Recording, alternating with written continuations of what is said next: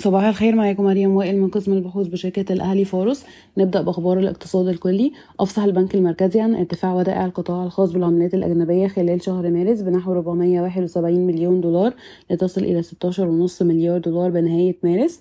وارتفعت الودائع الفردية بنحو 294 مليون دولار تقريبا في مارس لتصل إلى حوالي 29 مليار دولار في الربع الأول من عام 2023 ستنشئ الحكومة صندوق طوارئ للعمال اليومية والعاملين في الاقتصاد غير الرسمي.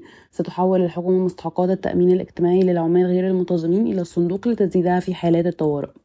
ننتقل لأخبار القطاعات والشركات. أصدرت أمك مؤشرات مالية سلبية للربع الثالث من عام 22-23 بنسبة نمو 18% على أساس سنوي في صافي الربح المجمع مسجلة 416 مليون جنيه مقارنة ب 352 مليون جنيه في الربع الثالث من عام 2021-22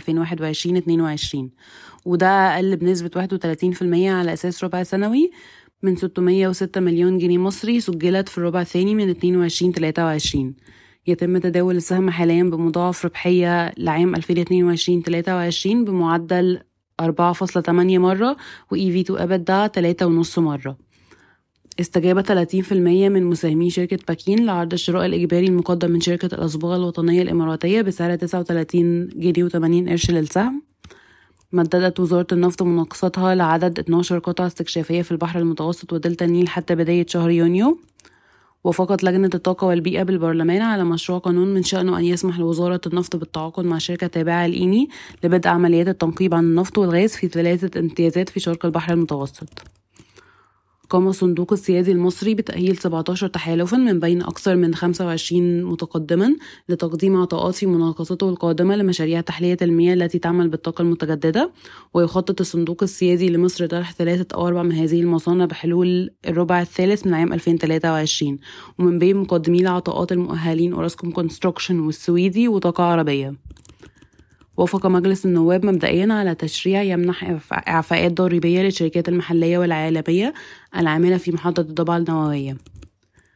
تعلن وزارة النقل خلال شهر عن فوز الـ consortium بتنفيذ مشروع مترو أبو قير محافظة اسكندرية باستثمارات واحد ونص مليار يورو. وبحسب المصادر فإن الاتحادات المؤهلة تشمل سويدي وسيمنز الألمانية ألستوم الفرنسية والمقاولون العرب وحسن علام وكونكورد أوراسكوم وكولاس ريل و consortium من الشركات الصينية.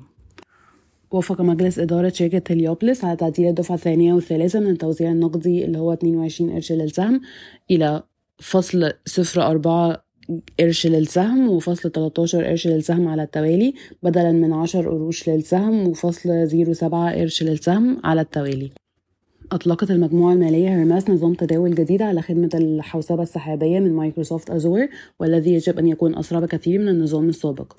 حصل مديرا الأصول أزيموت و Evolve Investment Holding على ضوء الأخضر من هيئة الرقابة المالية لإطلاق صندوق استثمار مدعوم بالذهب. من المتوقع أن ترتفع واردات مصر من السكر بنسبة 12% على أساس سنوي خلال عام 2023-24 لتصل إلى 930 ألف طن من 830 ألف طن في السابق. أوقفت شركة التجزئة السعودية لتجارة الإلكترونيات إكسترا خططها لتأسيس شركة تابعة لها في مصر. ستقوم شركة القاهرة للعبارات والنقل البحري التابعة لوزارة النقل وشركة بناء السفن الكورية دايسون ببناء سفينتي حاويات متعددة الأغراض بموجب اتفاقية تم توقيعها أمس. شكرا ويوم سعيد.